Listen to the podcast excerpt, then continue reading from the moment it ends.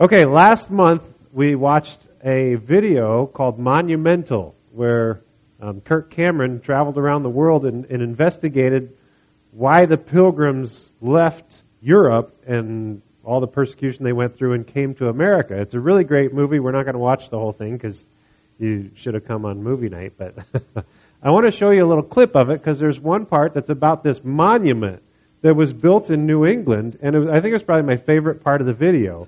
And the and it was basically put there as a, a symbol of reminder of of why of how liberty works, of why people came over to in to spread the gospel and to spread freedom because there's no nation in the world that's ever had the kind of freedom that we've had for the period. I mean, we were the first country in the world to actually have a government of the people that was a self-run system, and so they put up a monument that said, "This is how we did it. This is why we did it." So I want you to. I've got some some things that I've that churned up in my own head that I wanted to share about it, but I want you to see this little clip before I do.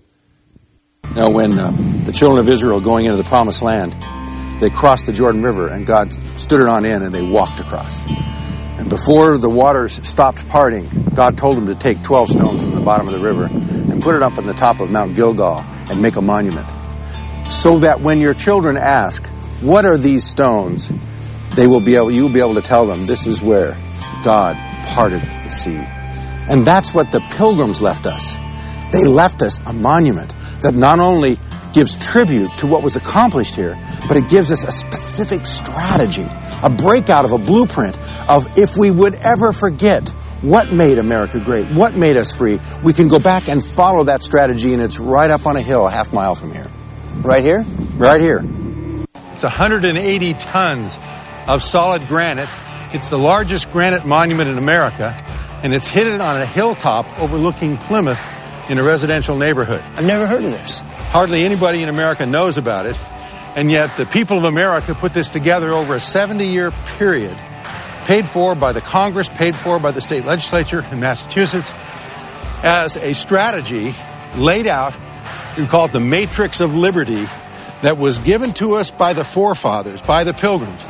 And they, those 130 years ago, when they built this, wanted to leave this behind for us so that if we would ever forget how liberty is built, we would know what to do to regain it. This is how they did it. This is how they did it. Now, if somebody else wants to try another way, which is what's happening today in America, we're trying a thousand ways to turn America around, but this is the way it was done. This is it. The only successful strategy of liberty that has ever been carried out in the history of mankind. Well, let's walk through it. And yeah, yeah. We're, let's we're, take this strategy apart. What does this mean? What are they trying to tell us here? So where do you, where do you well, start? her name is Faith. It says so right there. And she is pointing her finger to heaven. Why? For God is. For God is, because her faith is in the God of the Bible. In Jesus Christ. They knew that the only faith that could bring true liberty was a faith in the one true God and His Bible. And you see a Bible there, an open Bible. It's a Geneva Bible. The pages are opened up, which meant that they read it. And as they read it, and as they had faith in God, He gave them wisdom. That's why you see the star on her forehead. She's given wisdom to know how to live in this world. And all of the rest of these statues, each one weighing almost 20 tons, is tied to faith because without faith it falls apart. And that's the beginning of it all. Where do we go from there? From from here, you need to go to character or morality, and you'll notice because that's the internal liberty. That is the internal liberty, which is the beginning of all freedom. She is called morality. Notice that she has no eyes. That is on purpose because she's looking internal, internal character, the transformation of the heart first, and then that brings external transformation. And notice that she has the Ten Commandments in her left hand and the scroll of Revelation in the right. What would that signify? The Bible. Exactly. That if you want to have morality, there has to be a standard, and more than that, there has to be an internal transformation. This is speaking of the need to internalize and allow God to change our hearts and our mind first. Because from in, in England, you had top-down morality imposed on people. Do this, do that. You're moralizing people, but you're saying their morality started in the heart. In the heart. It had to be changed here. They realized Inside. just because you said you were a member of a church, like the Church of England, didn't make you a Christian. And you see this over on the side. The side statues give an explanation of what the meaning of this is for us. That's why we need the evangelist. You see the evangel here writing down the gospels. And there's a need for evangelists. Why? Because we need to have the gospel, the gospel of the great liberating gospel of Christ that says he came to set us free. First. So this is completely contrary to the way the rest of the world had done it up to this point. The, the, the, pilgrims are saying that morality starts internally with the gospel. The evangelist has to preach the message that transforms the heart, and then you want to do what's right, rather than being forced to do what's right from the king who tells you what good and bad is. That's it. Okay, what's next? What's next is, and you see the development of it, if you want to have a free civilization, you need to have a civil authority or civil law that will give a base for that freedom. In other words, you've, you've got to have some degree of order in society. And that order, as you see here, is built upon law. The principles of God's law then are related into the civil law. And that's what we see here in, in, his left hand. We also see his hand, his right hand is extended in mercy. Mercy toward those that, that he's dealing justice with. Why? Because this form of law has a degree of equity in it. And you see this in the side statues where it, Can we go see Yeah, yeah. Justice. She's holding the scales of justice with justice and equity, which, which means that, you know, when a crime is committed, it should be uh, cared for in terms of its punishment, the same for the rich and for the poor and for everyone else. There should be equality under the law. On the other side, we notice that this form of law is different than the laws of so many nations that are built on tyrants, that are built on, if the Aztecs wanted to cut your heart out, they just cut your heart out. Here, mercy. Mercy built upon the base that he offers us mercy and grace uh, along with law. And in this form of law, there is that uh, tremendous mercy. So you have to start with faith. Faith in the true God that produces the internal morality of the heart. You have a standard by which to uh, to judge what good and bad is, and then you create a moral system of law to have a basis for a free and just society that can mete out justice when crimes are committed, but also extend mercy to people and and show them grace.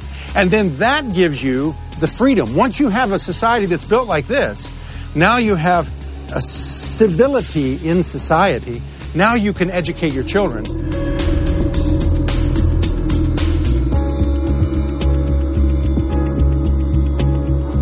Here, they could train them. And you see the lady here in the statue of education. And she is opening the Word of God or the Book of Knowledge. And she has got the wreath of victory she's wearing, about a 25 year old woman. She is educating her children and she is sitting in victory. Why is she sitting in victory? Because she has trained her children up in the way they should go and prepared them so that the next generation that came after them would know the strategy of how to carry on the truth and carry on a free civilization. Isn't that amazing? And, and what's on her side over here? Over here, you see her training her child. And she has uh, a book in her one hand, and then he has a scroll where he is writing on the other. And this is youth, trained in their youth. It was the parent's responsibility to educate. And so this would be the mother training up a child in the way he should go. You know what I think is interesting is that they had just left England and left this, this top-down government system. So when they got here, their idea of education wasn't send your kids off to a, a government school to educate them. Uh, it was the parents' responsibility to do this, particularly because their worldview was different than the government's worldview, which would have been, no, you're a nobody, you're a slave, you just lay down on your back and do whatever the king says, which is sort of the attitude that we get in most governments today, is that you just do whatever the government says, whereas they're saying, no, it's our responsibility as parents to educate our kids and to teach them faith and internal, internal morality and to understand the importance of fair, just, and merciful laws. And it's passed down from generation to generation. And if you see on the other side, you'll see how the grandfathers played a role. For it's not just the father. Of course, the father and the mother are the key educators. But the key is the hoary heads. Those are the older ones who also have a role. Because you see the guy with the beard here, he's the old guy. And what do you see his left hand pointing to? Uh, there's a book, and it looks like you've got the Ten Commandments again. Ten Commandments and an open Bible. Okay? And so he, being older and wiser, he knows the commandments, he knows the Word of God, and then he is pointing to that, and then on the other side, what do you see of him? That's the world. The world, right. So he is teaching the younger generation, both uh, his daughter and his grandchildren, how the world works from a biblical perspective. And all of this leads to something, Kirk, and that's, you see the strategy building from the internal to the external, to the law, to education, to pass it on to the next generation. And what are they passing on? They're passing on liberty. And this is what is the result of living out that strategy. In His name, His name is liberty.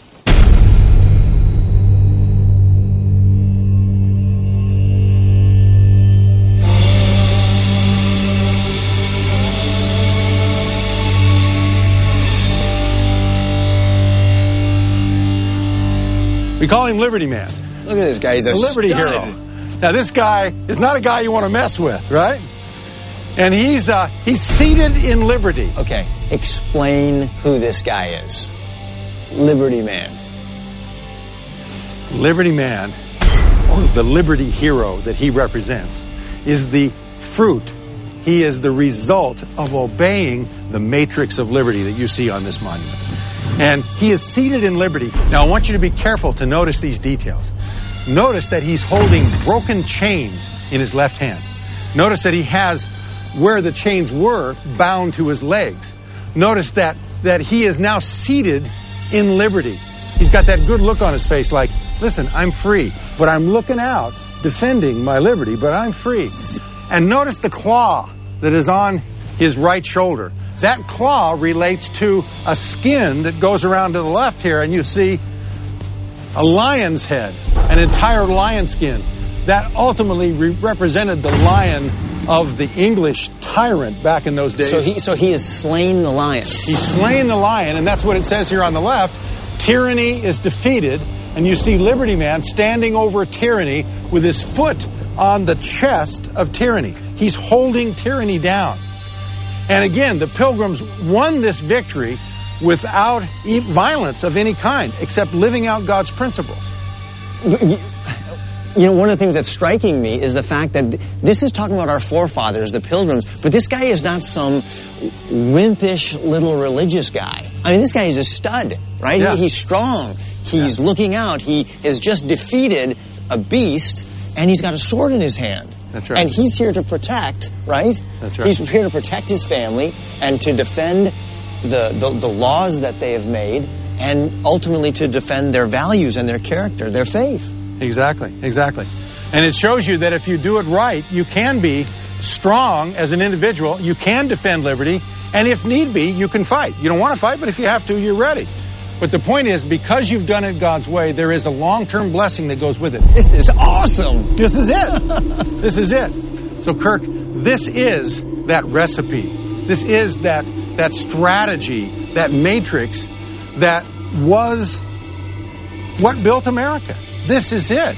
And if we want to try something else, yeah, people can try other things. But in the history of the world, the one strategy that has brought more liberty, more prosperity, and more joy than any other is this strategy. Why would you go anywhere else?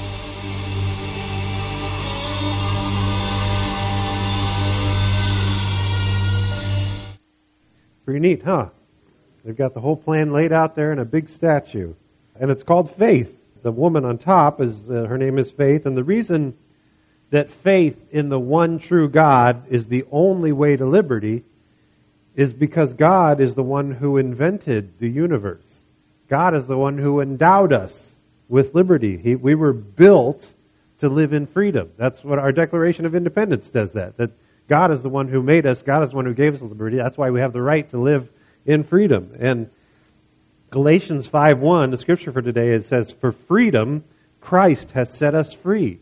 Stand firm then, and do not be subject again to the yoke of slavery." So, what are we set free from? From slavery to sin and death. And that's why Jesus came. He died on the cross as atonement for our sins and offered us salvation if we repent, turn away from that sin, and break those chains of bondage through his power and find freedom. And he says we've been set free for freedom's sake. We were designed to be free, so stand firm in it, live in it, hold on to it, and don't be subject again to the yoke of slavery. And, and trying to maintain a way of life apart from God, whether it's religious of some sort or political, it ultimately always results in failure, failure because without God, society has no real foundation for, for morality, for law, for, for anything. And so it always, without God, society always devolves into a system of slaves and masters. It always goes that way. And that's whether it's, it's on purpose or accidental, whether some power steps in like the Nazis who try to force everybody else their way, or whether it's, it's like, you know, the French when they had their revolution. It was a godless revolution. And so it just, it devolved into chaos. And there was so much blood and so much strife and, and the next verse in Galatians 5, verse 2 says, Listen, I, Paul, tell you that if you let yourselves be circumcised, Christ will be of no benefit to you at all. And they were arguing about what the Jewish law said you got to be circumcised, and they were saying, as a Christian, you, you don't have to be circumcised. That's not the point. In verse 3, he says, And I testify again to every man who lets himself be circumcised that he is obligated to obey the whole law. You who are trying to be declared righteous by the law have been alienated from Christ.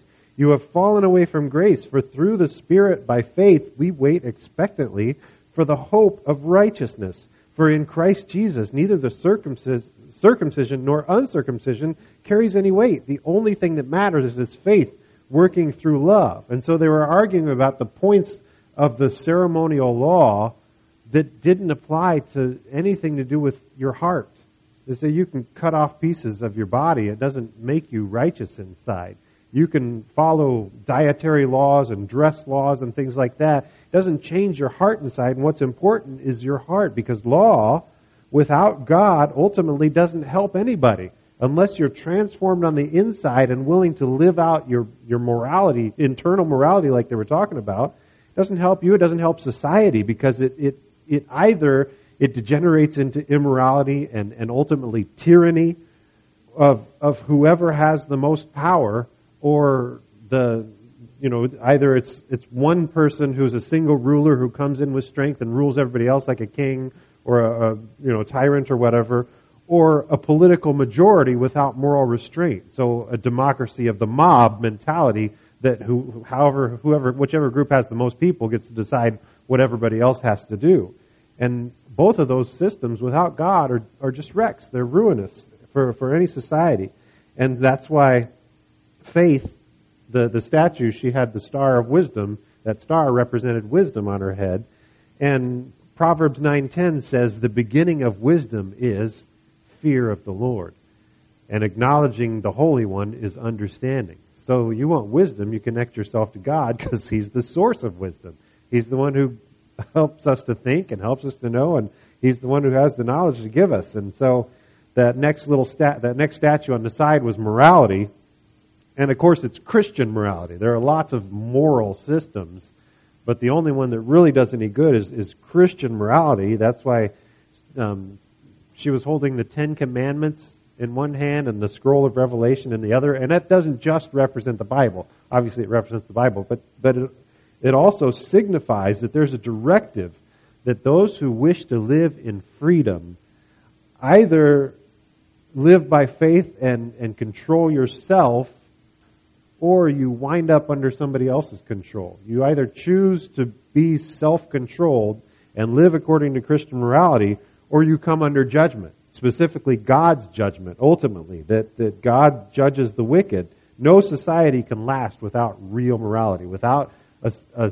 citizenship of people who choose to live good lives. If your society chooses they're not going to live according to a code, then society falls apart. So you've got to have people who are self-controlled, and that's what Christianity is all about. We choose to live according to God's precepts. We choose to live according to God's will. We volunteer that we want to be good people. We want to have a good effect on society. We want to make the world a better place. We want to have good families and good governments and good schools. We want to be good, and that's that's a voluntary process. And Galatians, if you skip down to the to the um, in chapter five down to verse twenty two, it talks about what comes out of people who choose to live God's way, and it's the fruit of the Spirit. It says the fruit of the Spirit is love, joy, peace, patience, kindness, goodness, faithfulness, gentleness, and self control.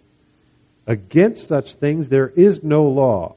And those who belong to Christ have crucified the flesh and its passions and desires. And if we live by the Spirit, let us also behave in accordance with the Spirit. So that moral, that internal morality is not just some ethereal thing that exists without evidence. It comes out in real life practices of that produce all this good stuff, that there's peace and love and joy and patience and, and self-control. And people who are true Christians, they put away all the wickedness. They stop doing all the evil and they start living by the Spirit. And, and, and they know, you know, people know the choice is to either continue to live in sin or to turn to Jesus and trust in Him so that true believers receive grace and they can they can find renewal and forgiveness and be made into new creations and and choose to live in righteousness through God's grace. And that's our choice. You live in your sin and rebellion or you live for God and and according to his spirit. And that's why John Jay, who was the first chief justice of the Supreme Court, and he said that providence has given to our people the choice of their rulers and it is the duty as well as the privilege and interest of our Christian nation to select and prefer Christians for their rulers. And that's because he said the people in charge, you want them to, to voluntarily choose to do good things, to be good people, to, to when they make decisions for the, the people they represent, or the, you know, whether it's president or Congress or whatever, that you want people who are going to be thinking morally, voluntarily choosing to do the right thing. And if you don't elect those kind of people, everything's going to fall apart because they're going to be thinking of their self-interest and what they want rather than what who they represent wants. And so if you are not self-controlled, if you don't have that internal morality according to biblical standards, then you are living by a human standard and all human standards are fallible. They all fall apart. You need a if you're driving a car, you want a real steering wheel. You don't want a fake steering wheel. You want something that you can really control the car with. So if you are, if you want a society that's controlled and, and lawful, you want people who have real moral compasses that have a foundation, that they know why they believe what they believe and why they live the way they live. And, and all non-Christian societies are destined ultimately to crumble. And that's just the way of the, and history's shown that.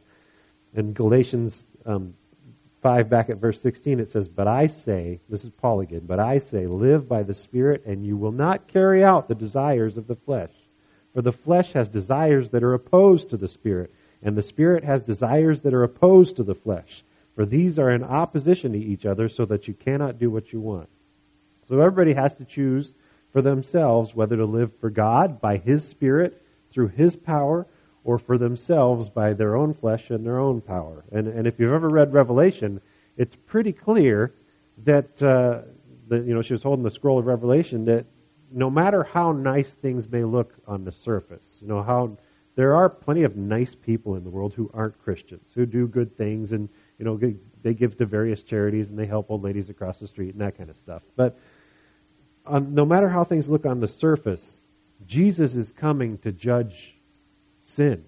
And, and he's going to separate people. He, so even if some people seem to get away with murder in this world, the, anyone who chooses to keep their sin will face judgment, ultimately. And, and since all real freedom can only be found in morality, then in order to preserve liberty for the righteous, in order to protect his kingdom from, from destruction, God cannot allow wicked people to be a part of his kingdom. So he has to separate the evil, the sinful, the people who, who refuse to stop their sin. He has to cast them out so that the people who do choose to live according to righteousness will be protected. And because everyone who lives in God's kingdoms are voluntarily good people. And so God has to cast out the people who refuse to voluntarily be good people.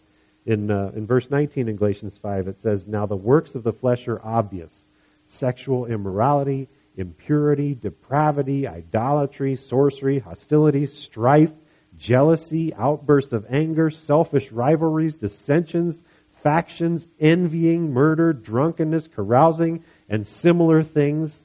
I am warning you, as I had warned you before, those who practice such things will not inherit the kingdom of God.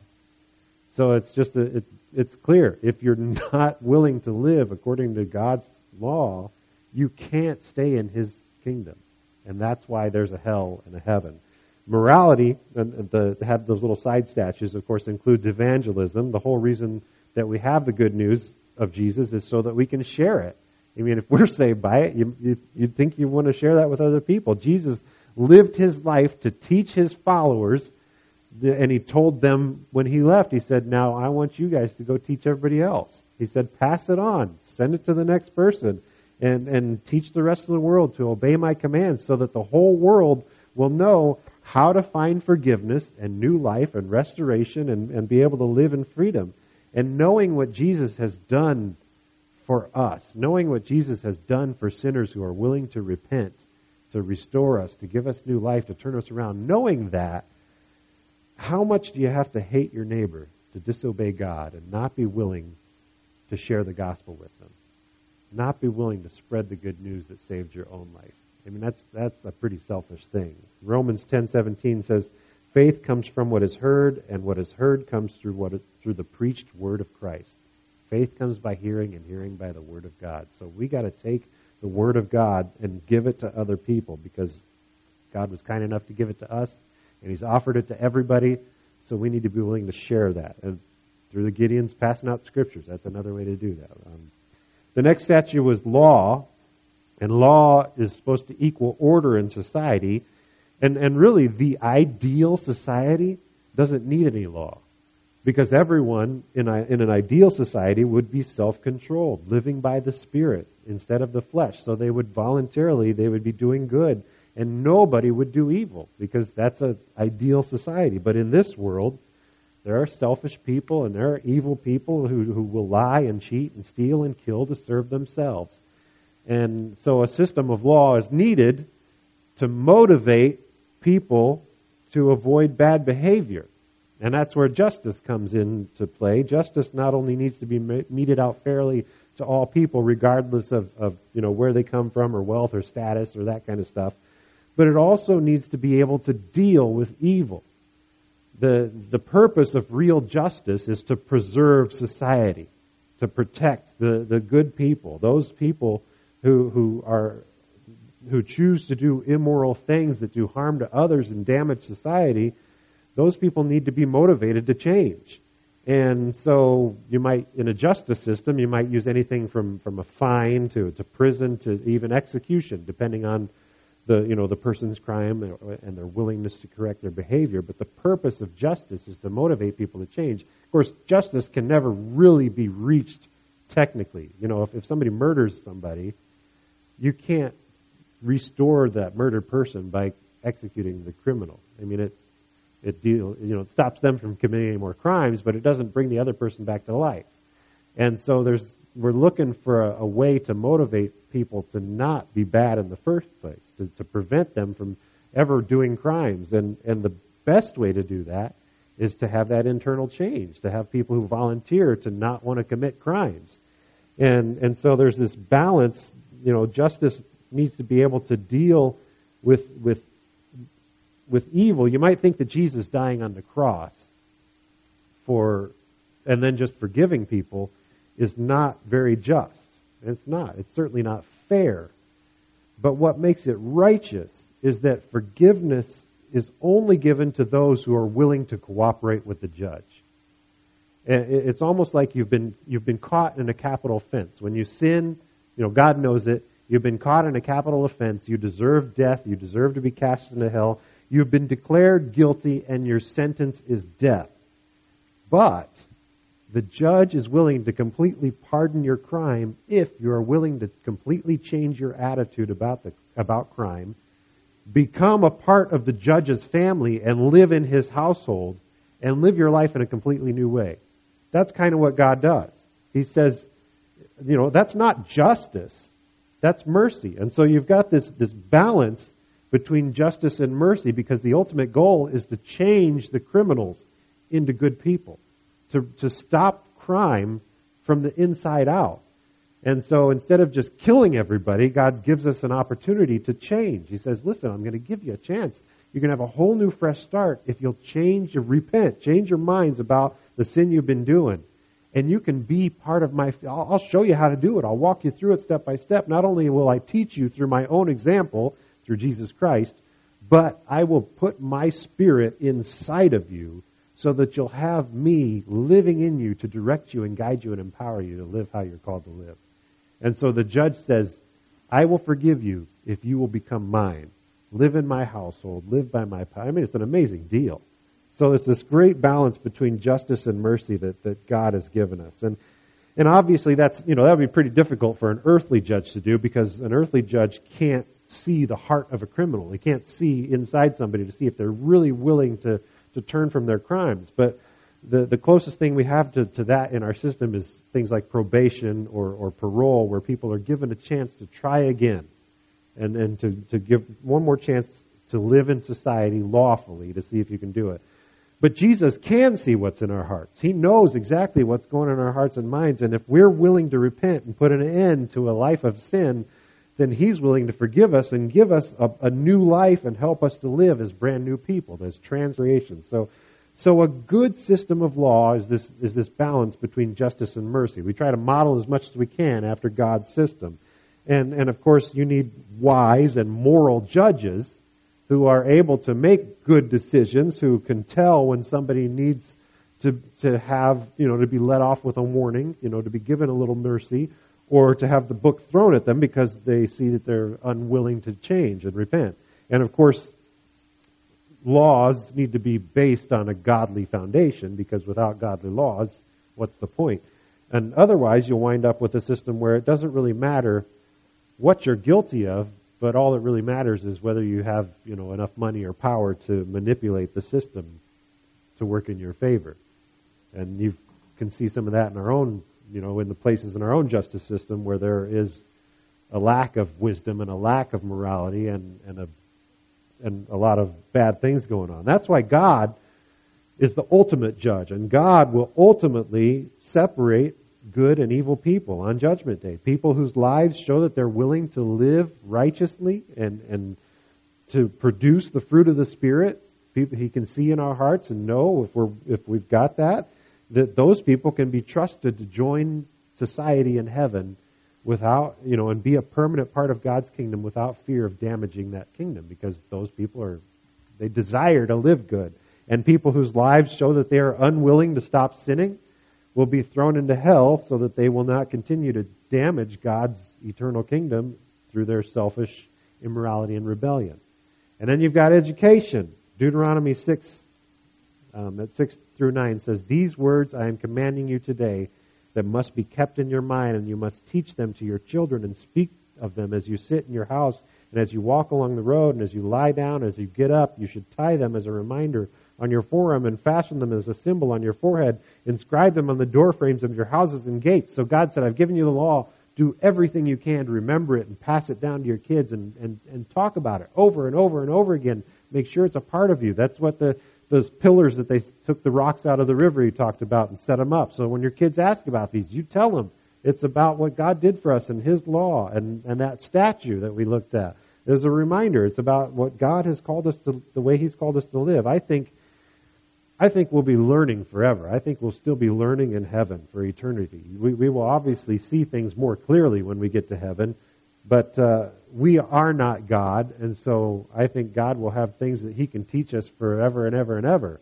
And so that we'll never have a point where we know it all, that we can't learn and grow. But the difference between heavenly education and earthly education is that everybody in heaven will already be willing to put into effect the good things that they learn because they've demonstrated that on earth. You know, God teaches us something good. We want that. We go that way.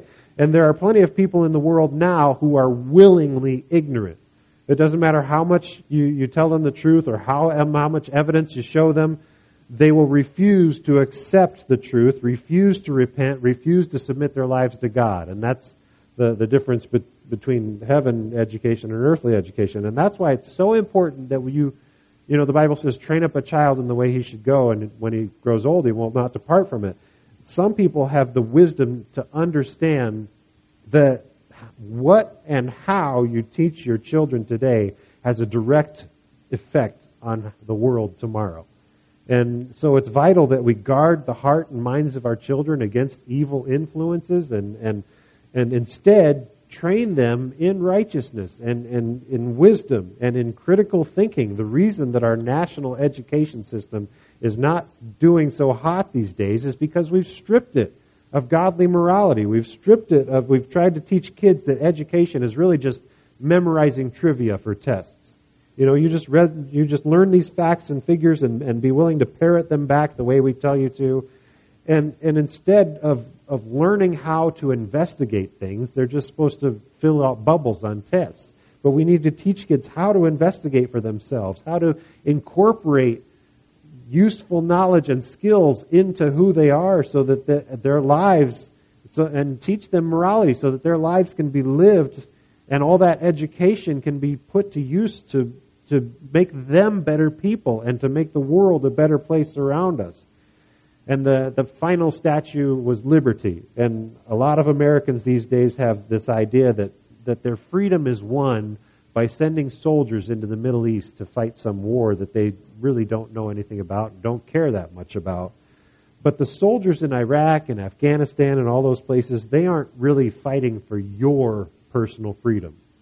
The, the conflicts in all those Middle Eastern nations these days have a lot more to do with oil and money and various political entanglements than they do with things like life and liberty and the pursuit of happiness in our own country. The, most of the soldiers over there are, are trying to do what they can for good. You know, they're trying to stop bad people from doing bad things and trying to help good people.